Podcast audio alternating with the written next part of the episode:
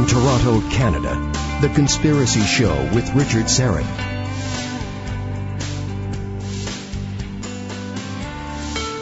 While you here do snoring lie, open-eyed conspiracy, his time doth take.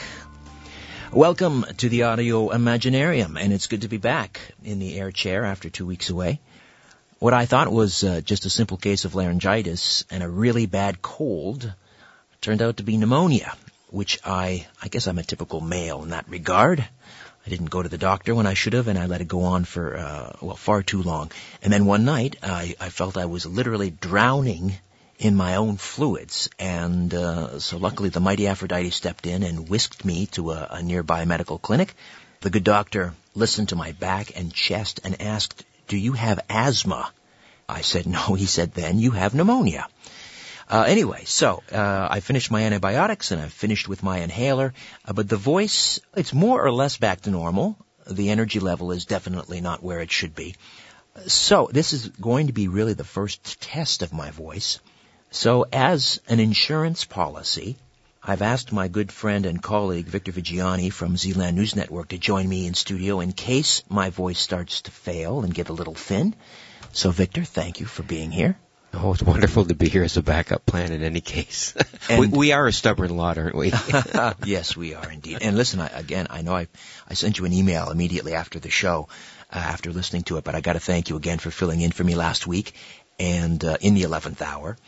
Uh, and what an interview with Daniel Kaiser on Malaysian Flight 370. Compelling stuff, Victor. Thank you for that. Well, it was a real insight for me too, and a, a real journey in, in, many, many different ways. I know I took you out of your, your, your comfort zone last week talking about missing planes and pyramids in Bosnia. Uh, and you did yeoman's duty. And I'm going to uh, press you into duty again tonight on another topic, not necessarily in your wheelhouse, and that would be UN Agenda 21. Uh, about a month ago, I had Dr. Timothy Ball, noted skeptic of anthropogenic global warming, on uh, to discuss his new book, The Corruption of Climate Science. And at that time, I mentioned uh, to Tim that I wanted to put together a radio program on UN Agenda 21, and he jumped at the chance to participate uh, because he suspects, as I do, and a growing chorus of people do from all walks of life and political stripes, that the United Nations blueprint for the 21st century, which was adopted at the Earth Summit in Rio back in 1992, is not just some innocuous, uh, uh, about some innocuous sounding terms like uh, sustainable development and smart growth and social justice, which all sound like wonderful terms. Hard to agree or disagree with them on the surface. But underneath that underneath that, there are many who are beginning to suspect that UN Agenda 21 is really a blueprint for authoritarian one world government and that the social engineers at the UN are using the perceived threat of environmental catastrophe, things like global warming, to coerce governments around the world into adapting, adopting rather, UN Agenda 21. So what is it? What is Agenda 21? Essentially, as I see it, the UN wants to inventory every resource on the planet, every human activity. So think about it. They want to inventory and control all land, all water, all minerals, all plants, all animals, all construction, all means of production, all energy, all education, all information, all human beings in the world. That's Agenda 21 all in the name of sustainable development. And it's an incremental plan, as I see it, to strip North Americans in particular. They don't like the middle class. They don't like the North American lifestyle. They don't like the ideas of private property and private automobiles. This could be the end of private property, the end of, I'm not, I don't think I'm exaggerating. We're all going to be herded into uh, urban centers, stacked housing, high density living. That's the smart growth that your city council and regional government is talking about. People will be chased off family farms. This is, in many ways, a war against rural people. They're going to be chased off family farms out of the countryside into cities where we can all be controlled and surveilled. Am I overstating the case? Well, let's find out. Let's welcome back to the program Dr. Timothy Ball, a renowned environmental consultant, former professor of climatology at the University of Winnipeg, served on many local and national committees and as chair of provincial boards on water management, environmental issues, and sustainable development. There's that word again. He's got an extensive scientific background in climatology, especially in the reconstruction of past climates and the impact of climate change on human history and his latest book is The Corruption of Climate Science. Tim, how are you? I'm fine, um, and glad to see you back, and hope you can uh, hang together. But uh, we'll, I'll help you out um, as much as I can. I appreciate it, and uh, I've also got my good friend and colleague Victor Viggiani uh, in studio as well. Say hello to Victor. How are you, Victor? Yeah, we'll we'll uh, we'll pull off a good program here. Incidentally, um, I'd never mentioned it before, but I was born on November fifth the significance of that and whether you know the uh, whether we're into astrology and the influence of the stars and so on. But anyway, I November fifth is in England is known as Guy Fawkes Day. Ah, yes. Right, and Guy Fawkes, of course, uh, conspiracy theorist par excellence. Yes. Um, I prefer the comment that uh, somebody said he's the only person that ever went to Parliament with good intention. yes, indeed. Yes, right. indeed. Uh, but have um, I overstated? Have no, I overstated no, the concerns no. about you and Agenda 21? No, and and you know what I wrote down as you were talking about all the data collection, um, the Domesday Book. You know, when William the Conqueror invaded Britain, um, the first thing he ordered was a complete inventory of everything in Britain, who owned the land, how many cows they had, and, and of course that's what you do if you're planning to take control. And, um, and so the uh, the whole idea of Agenda 21 and data collection, information is power, and and uh, so if if that's your primary objective, you're telling people what you're intending to do, and and uh, you're not not overstating it at all. in fact, I would say that you're understating it, and and really? uh, yeah, oh yeah. Uh, so much of it is already going on. Um, when when you look at uh, law of the sea, control of the oceans, um, uh, national boundaries, and so on and so forth, um, it it so much of it is underway, and of course it transcends national governments, and and uh, so that, that it goes on without many governments being aware of of, of what they're doing. It's like when when you join any you join anything, even in a marriage, you you automatically surrender something, but you make a decision as to whether what you gain by being part of it outweighs the what you lose.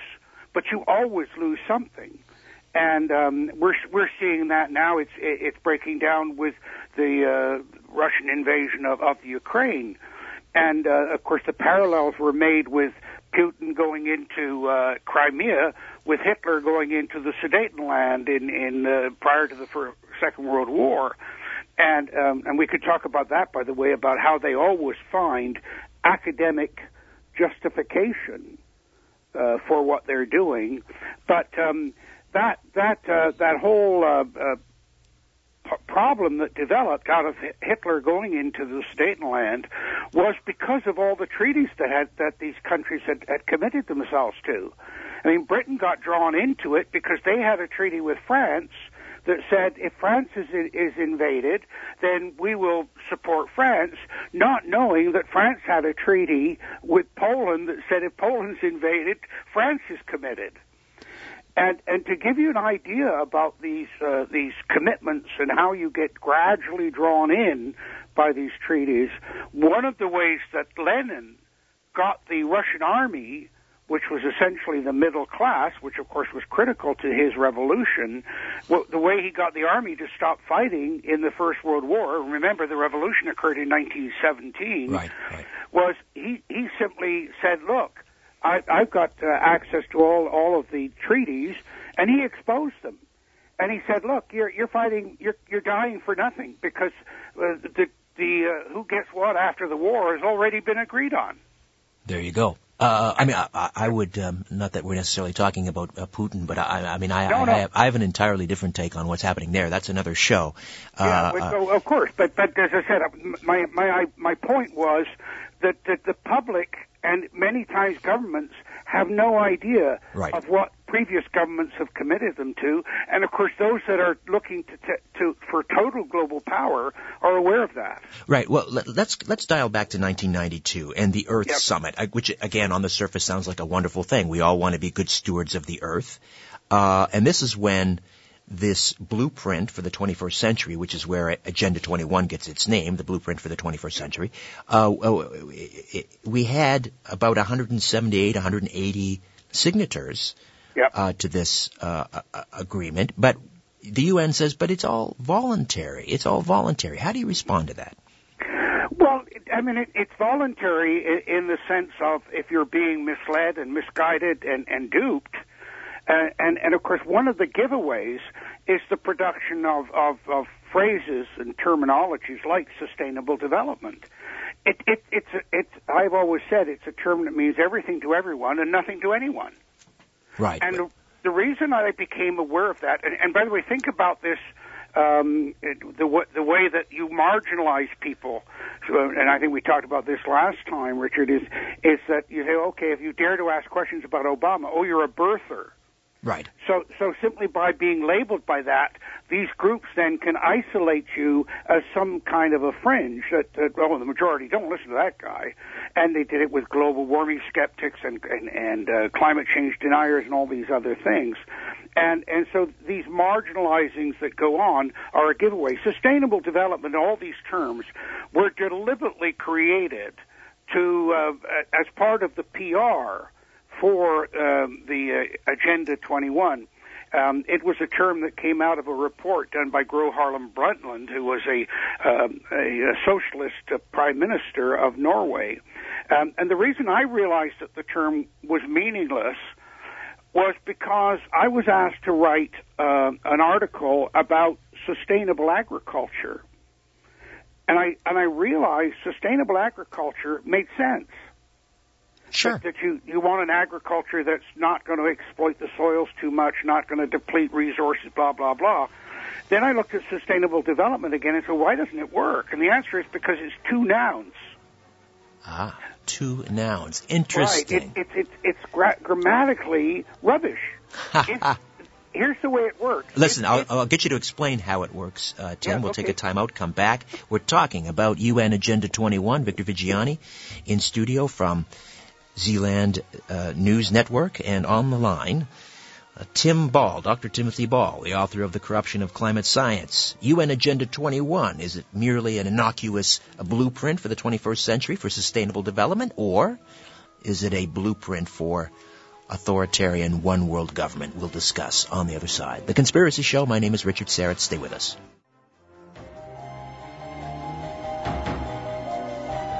Where there's smoke, there's The Conspiracy Show with Richard Syrett.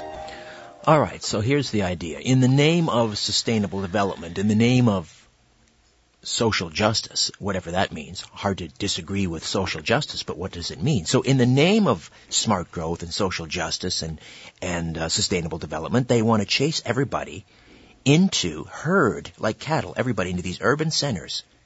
We'll be basically living in stacked housing, high rises, no more cars, you'll be on mass transit, uh, you'll be told where to work, what to eat. You may not even have need of an appliance. I think, I, I, you know, I think they'd love to get rid of our appliances, our microwaves and our washers and our dryers and our stoves. You know, am I overstating it? I don't think so. Now, what are they going to do with the rest of the land?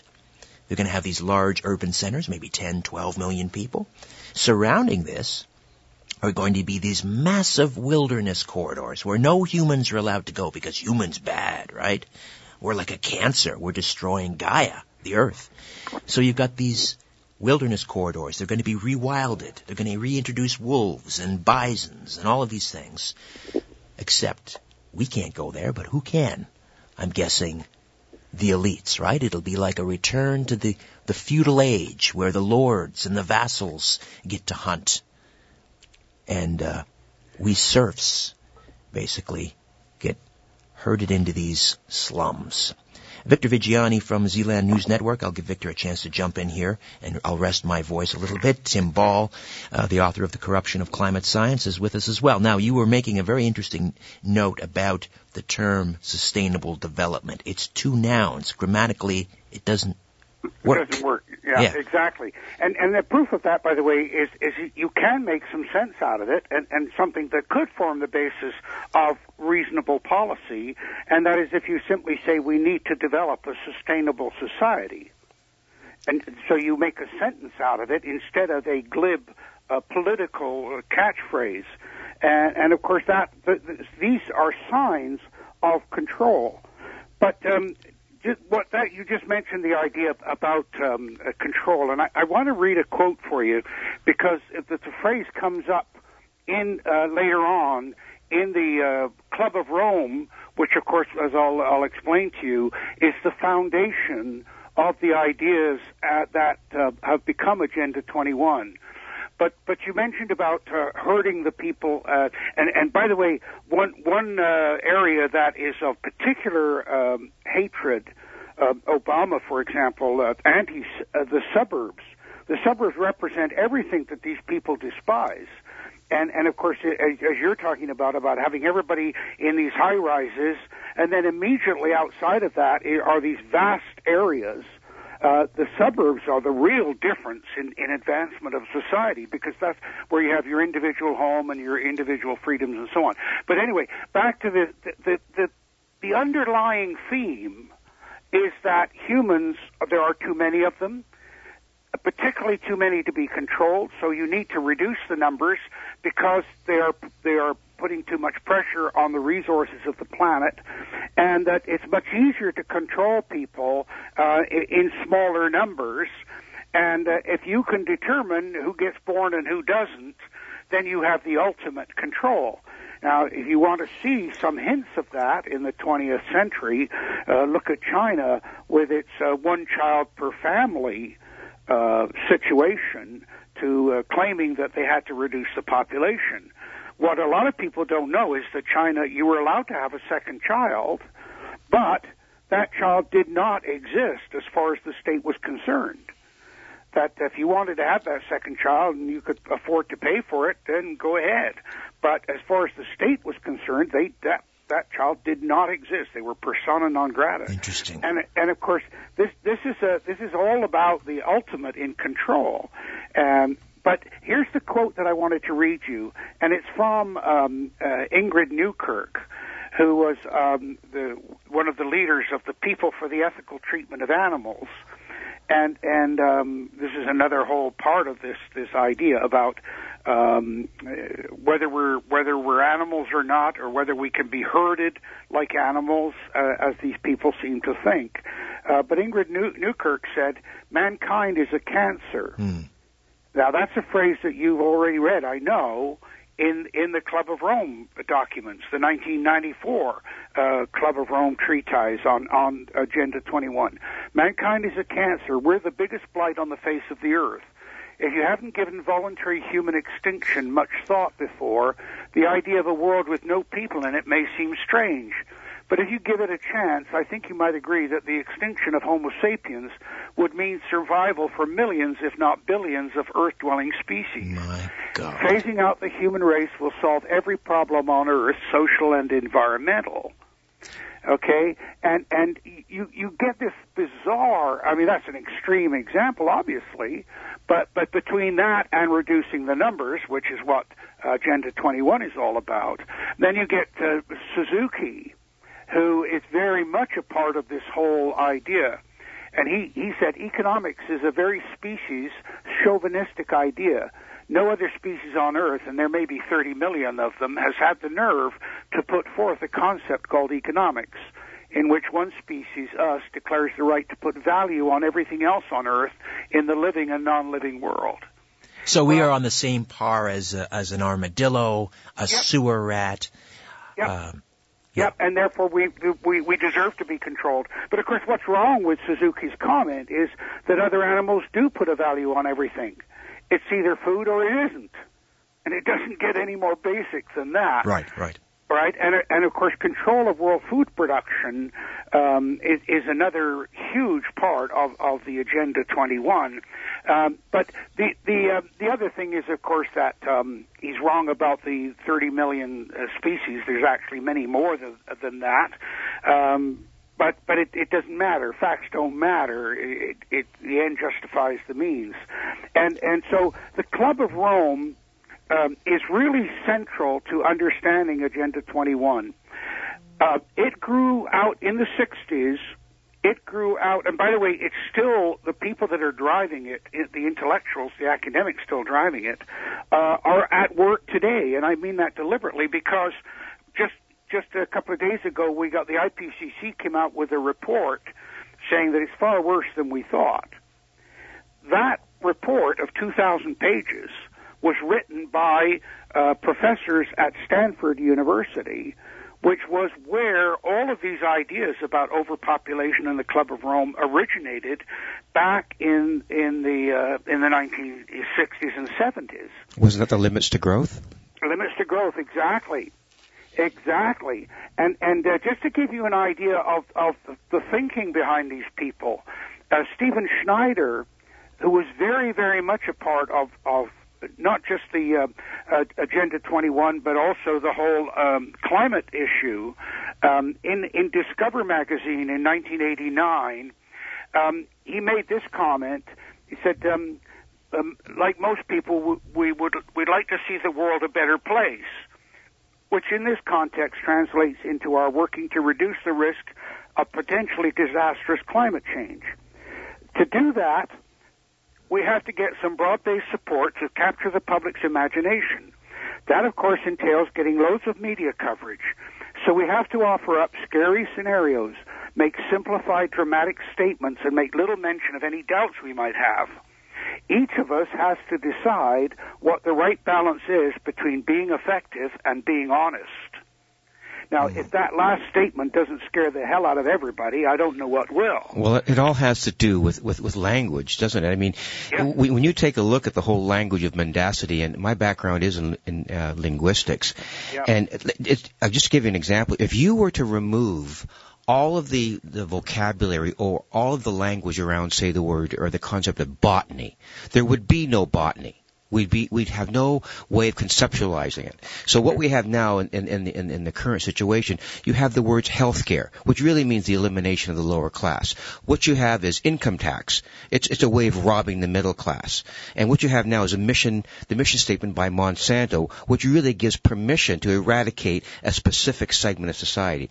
And GMOs, translated, basically a formula for genetic modification of, of human beings. So th- that whole idea of linguistics, and I think you're pointing it out really, really well. If you control the language, you control yep. I- ideology, and I think that's what you're saying.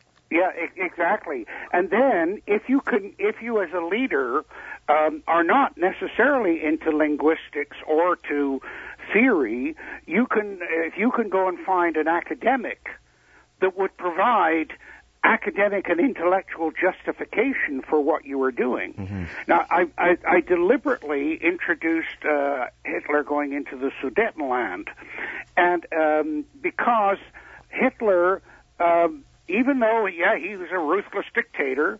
Um, these people are still they still want to look good in the in the face of the world so they want to be able to say well look i'm just doing what the academics say is perfectly justifiable now, there was a German geographer, and this starts in, in the 1890s, by the name of Friedrich Ratzel.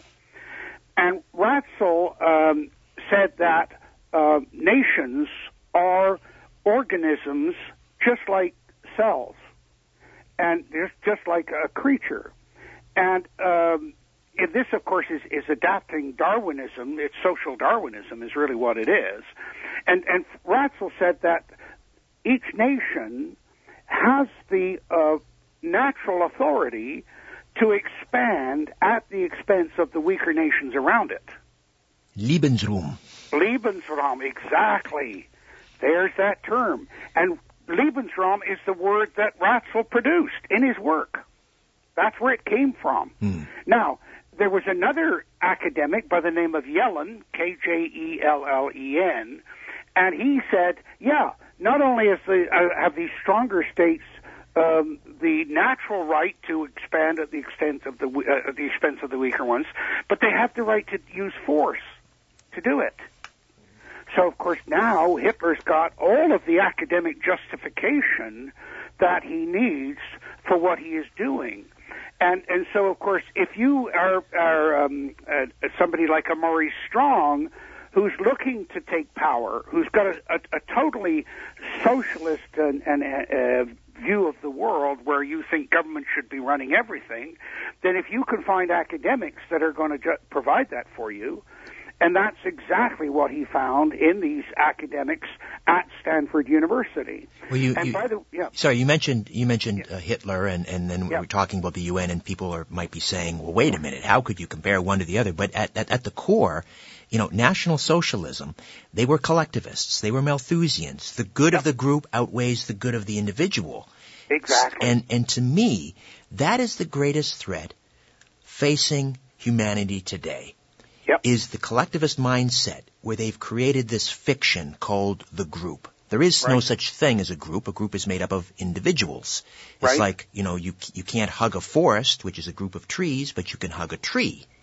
Yep. So these people and this philosophy now is is becoming part of the core curriculum in schools. They are brainwashing our children. Yep. Uh, there was a, recently in the United States. There was an exercise. A woman found her grade three, uh, uh, her child in grade three brought home this assignment where she was told, pick two uh, amendments uh, in the Bill of Rights that we don't need and get rid of them, and then add two new ones. Hmm Can you imagine? How do you decide which civil liberties we don't need anymore? This is what's going on in the educational system. The move Yep. towards collectivism. This scares me to no end. Well, of course, if you look at uh, uh, at the Catholic Church, they created the, the Jesuits under Ignatius Loyola, and he was one of the first people to say, "Give me the child, and I'll give you the adult." And of course, that was uh, uh, uh, adopted into Hitler Youth.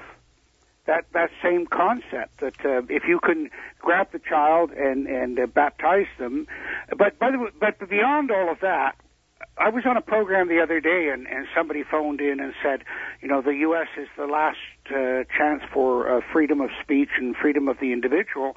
And I said, no, they're the first chance. They're the only country in the history of the world that ever took as the basis of its foundation the, the rights of the individual above the collectivism. Right. And and not only that, but they were the first country in the world to recognize the right to uh, private ownership of land.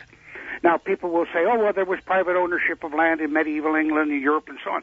Yes, but it was not by the individual. It was by very, very powerful people, and and uh, everybody. Uh, the majority of the people were simply tenant farmers, essentially slaves in that medieval system. Listen, I've got to take another time out, uh, uh, Dr. sorry. Ball. Victor Viggiani in studio from Zealand News Network. Tim Ball, the corruption of climate science, but this time around, we're discussing UN Agenda 21, using the perceived threat of environmental catastrophe to usher in one world governments. Back with more. Stay with us.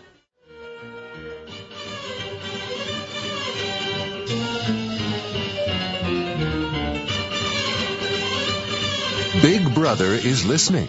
And so are you. To The Conspiracy Show with Richard Syrett. Welcome back to the program. We're talking about the United Nations Agenda 21 and what it all means. Is it a blueprint for wonderful terms like social justice and, and, and smart growth and sustainable development, or is it in fact all about inventory and control and the end of things like private property? Uh, Tim Ball is with us, the author of The Corruption of Climate Science, and uh, I wanted to ask you, uh, Tim, about how this is being implemented because uh, while the UN says it's it's voluntary, what is really driving this, from what I understand, is a group that formed in Germany prior to the Earth Summit, and it's called the International Council for Local Environmental Initiatives, otherwise known as ICLEI. Tell me about their role and how this Agenda 21 is being implemented at the local, regional levels. Well, of course, one one of the things that uh, before it got to that uh, that group, um, it the the idea was spawned in in uh, in America, um, as I said, through the cl- well the Club of Rome, but the Club of Rome itself, obviously with the name Rome, was triggered by a few industrialists and it, it's a very interesting thing in history. I mean, you, you see it with Bill Gates. They make a lot of money, and it's almost as if they feel guilty about making money, and they have to go and save the planet. And as H.L. Mencken said several years ago, the urge to save the planet is almost always a false front for the urge to rule. Mm. And and um, so uh, the the Club of Rome starts with a group of industrialists.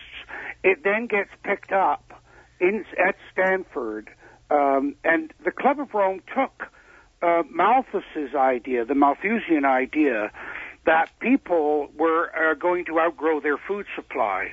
And, and Malthus actually, um, although he was a minister of the church, I'm not sure how Christian he was because he was arguing that, that things like poor laws and and and help for the the, the poorer people and, and food banks and so on were were uh, were huge problems because they were encouraging people that shouldn't be born to be born.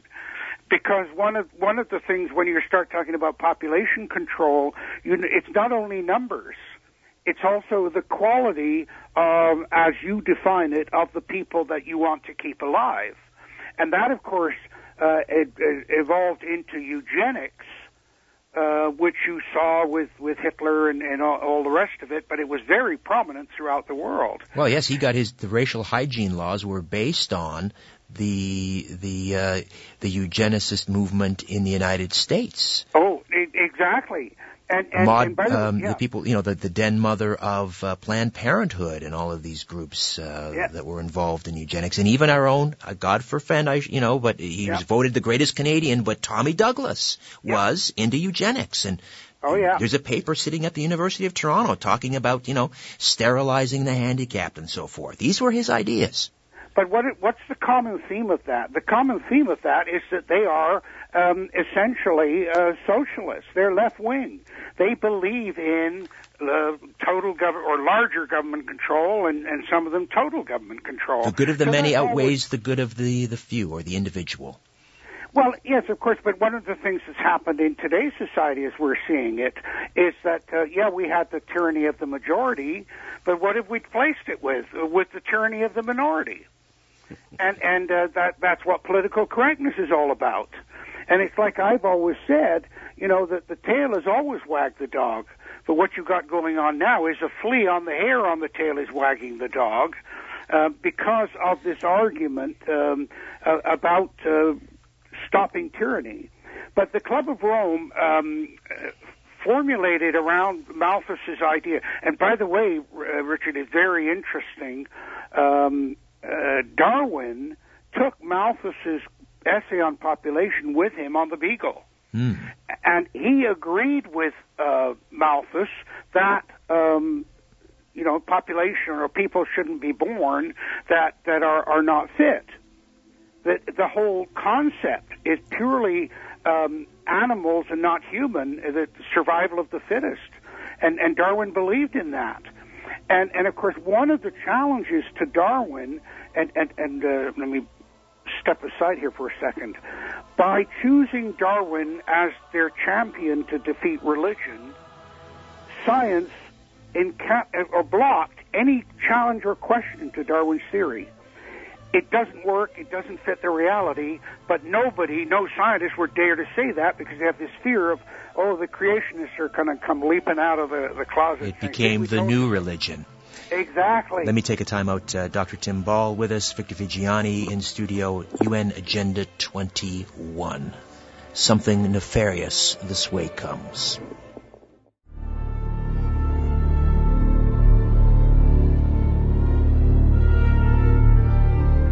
Shaking the world and seeing what falls. This is The Conspiracy Show with Richard Syrett.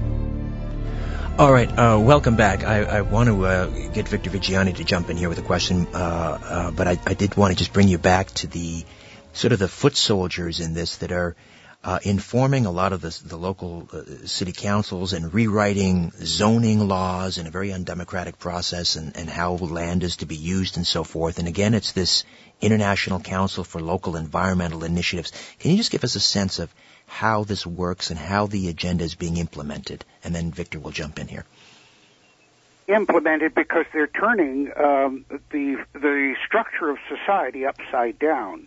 Um, probably the easiest way for people to understand this is that um, if we do it on an income tax basis, and you mentioned about that a tax on the middle class and so on, but originally uh, with U.S. and and Canada or Britain, whatever, uh, if you were to write a check for your uh, federal tax uh, net today, it's about 34% of your income. And provincial is about 18 or 19%, and the same with the states. And municipal is about 9%. But who provides for you most on a daily basis? And the answer is municipal. But that was the original uh, pyramid, uh, was that the federal was about 6, 6 to 9%. Um, the uh, provincial or, or state was about 18, and municipal was about 34 percent. So what we've seen in the tax structure and in the legal structure is a complete turning upside down of society, uh, so that. Um, that the, the federal government are overriding everything. They're using the environmental uh, as as a, a reason for doing that, and and of course by by taking that that federal control, they they tended to lose the conduit, the access down to the municipal level. So the group uh, that that you identified there uh, is is set up to overcome that. To, to give control right back down to the municipal level again, but without giving the power to that level. And uh, we've seen these struggles going on uh, around the world. I mean, you see, you see what's going on. The founding fathers in the U.S. understood that states' rights, and, and they they they believe that that was the the the largest or the highest level that you should go to. That that uh, Washington should be uh, deliberately controlled and restricted. Yeah, mint the money, provide for the common defense, and build some roads and some bridges. Yeah, exactly. Uh, but but you see in every in every country in the world, exactly the opposite is happening, and it's it's it's two things. It's one, it's by design, but it's also, unfortunately, by the way that things grow. Right. That that if you give people power, um, or you think about it, you create you've got a problem, you create a government department to to solve it. That government department then uh, sets about not solving the problem, but perpetuating the problem in order to perpetuate itself. Becomes a synthetic beast. Let me get exactly. Victor, Victor Viggiani in here. I just want to throw in a, another idea here, yeah. um, and maybe just, just for the sake of our listeners too. It, it, it seems to me that you know, we're in a process here of, uh, you know, we're talking to several thousand people that are listening right now. Um, how do you make aware or, or convince people, A, that this is really going on, and, and then B, uh, that, that we are either powerless or powerful to change it, and then if any change is attempted by the people that are being, uh, this is being foisted upon, that change activity or that action is branded as, as, as anarchy. And it just seems to be a situation where this is a no-win situation for the people that are going to be uh, displaced by all of this. Yeah, well, of course, one of the, the ways we've already discussed is, is in this use of terminology, like the birthers or, or isolating anybody that dares to, to challenge or to question. And, and um, you know, to be brutally honest, I mean, Hitler was said leaders are lucky that most people don't think. You know what I mean? It's it's it's so cynical and sadly true, and and um, so what you what you end up with, uh, Richard, is really two choices, and you see this throughout history. You either have change by uh, evolution or revolution, and and the sad part is that uh, all my study of civilizations and history is that people just simply say, well, well, I'll, I'll give you an example of it. There, I took seniors on tours of Europe, and we used to go to Pompeii. And one of the tours of Pompeii that I did was just looking at the graffiti there. And they were having an election just prior to the eruption. And one of the pieces of graffiti says, if we get rid of this bunch of scoundrels, we just get another bunch of scoundrels. How timely. oh, yeah. And now, now what, what you, what you see throughout history, and, and I've studied it from, you know, uh, Toynbee's studies on civilization and Will and Ariel Durant and so on. But the only time that the, that the, the mass of the public will get rid of leaders is one if there is uh, starvation, if the food supply fails. And and and uh, I'll give you an example of that. Just recently, they were going on about oh, in Egypt there was uh, you know Arab Spring, and the, the people in Egypt were rioting against Mubarak and, and all the rest of it. The reality was the food prices had gone through the roof. Those were food riots. They were not political democratic riots. Those are countries that have haven't even a shred of concept of democracy at any level, and and and, and have never had. And so uh, th- this idea, the other way, the other reason that people will rise up against leadership, I suppose, is the uh, the ultimate control, and that is if the leaders demonstrate that they think they're there um, because they're so good or because of some other authority. That is, they forget that they are only leaders because the people choose to let them be leaders or deign to leave them in place. Um, and, and the minute that the leader shows the, that they're not aware of that, then they'll get rid of them. Now, the classic examples, of course, are Charles I, who said, "No, I'm I'm here by divine right. I'm not here at, at, at the will of the people." So they chopped his head off. And then, and then, uh, of course, Louis the Sixteenth said, "I am the state. L'état c'est moi." And and there's that use of terminology again and phrase, phraseology. Well, they chopped his head off, and and so when when you see, uh, and of course, this is starting to show with Obama, where he's he's bypassing the Congress. Now, the Congress are, are, are being weak by not uh, asserting their authority as given to them by the founding fathers, who, by the way, understood all of these things in startling clarity. That's what's amazing about about the founding fathers, um, and and and so uh, those are the only two ways that people will get rid of of uh, bad government. The, the and, tree and, of liberty must be occasionally watered with the blood of tyrants. Exactly. Exactly. Is that what it's going to take to overturn uh, Agenda 21? Is revolution? Well, uh, hopefully, uh, that that's been the history. That that has been the history, and and of course, as Santayana said, those that are, don't learn from history are doomed to repeat it.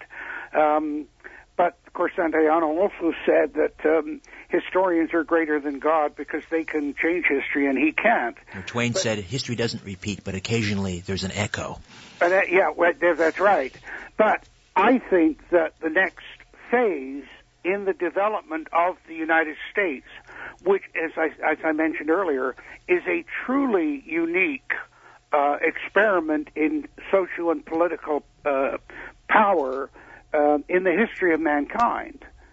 Um, that uh, the next phase is for them to find a uh, a political, without bloodshed way of reasserting the right of the individual.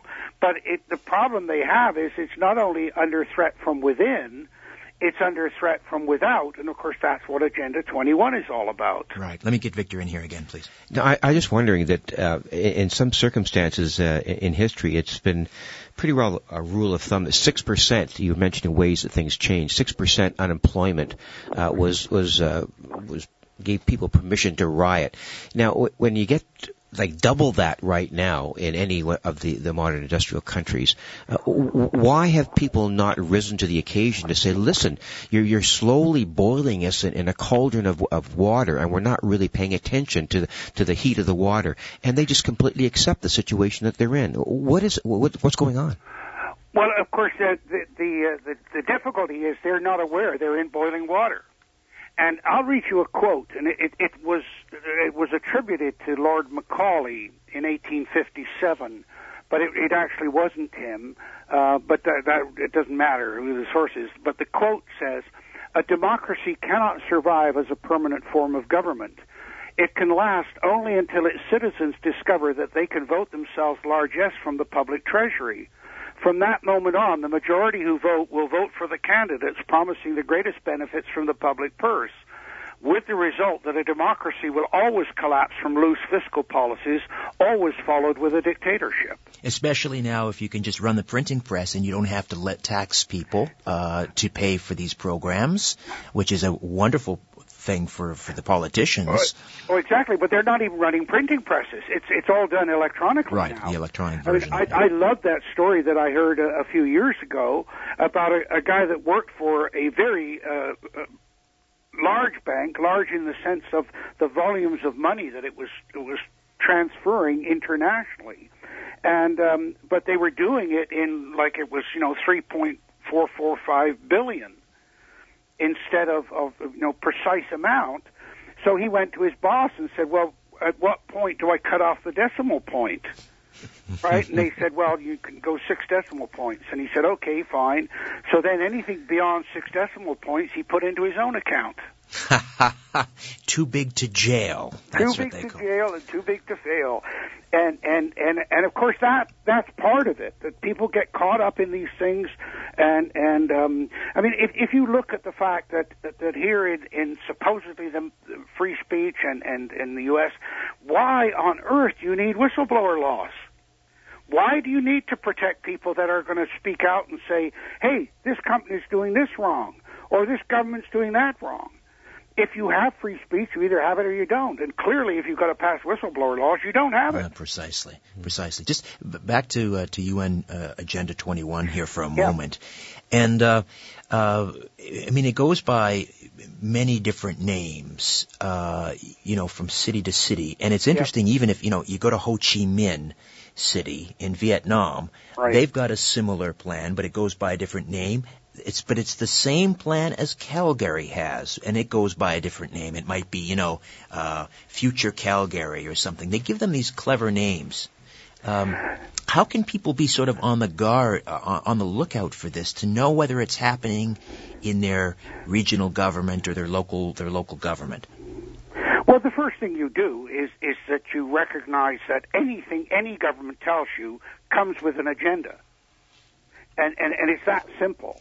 You, you just simply don't trust anything government tells you, um, and and and view it cynically, um, because because you know it, it it has an agenda. Now, as you investigate it, of course, you can then determine um, is is the agenda uh, reasonably acceptable. It's like my comment earlier: when you enter into marriage or any relationship, you you say, well, you know, are there some good things in? Now, that's exploited, of course, by the term the greater good.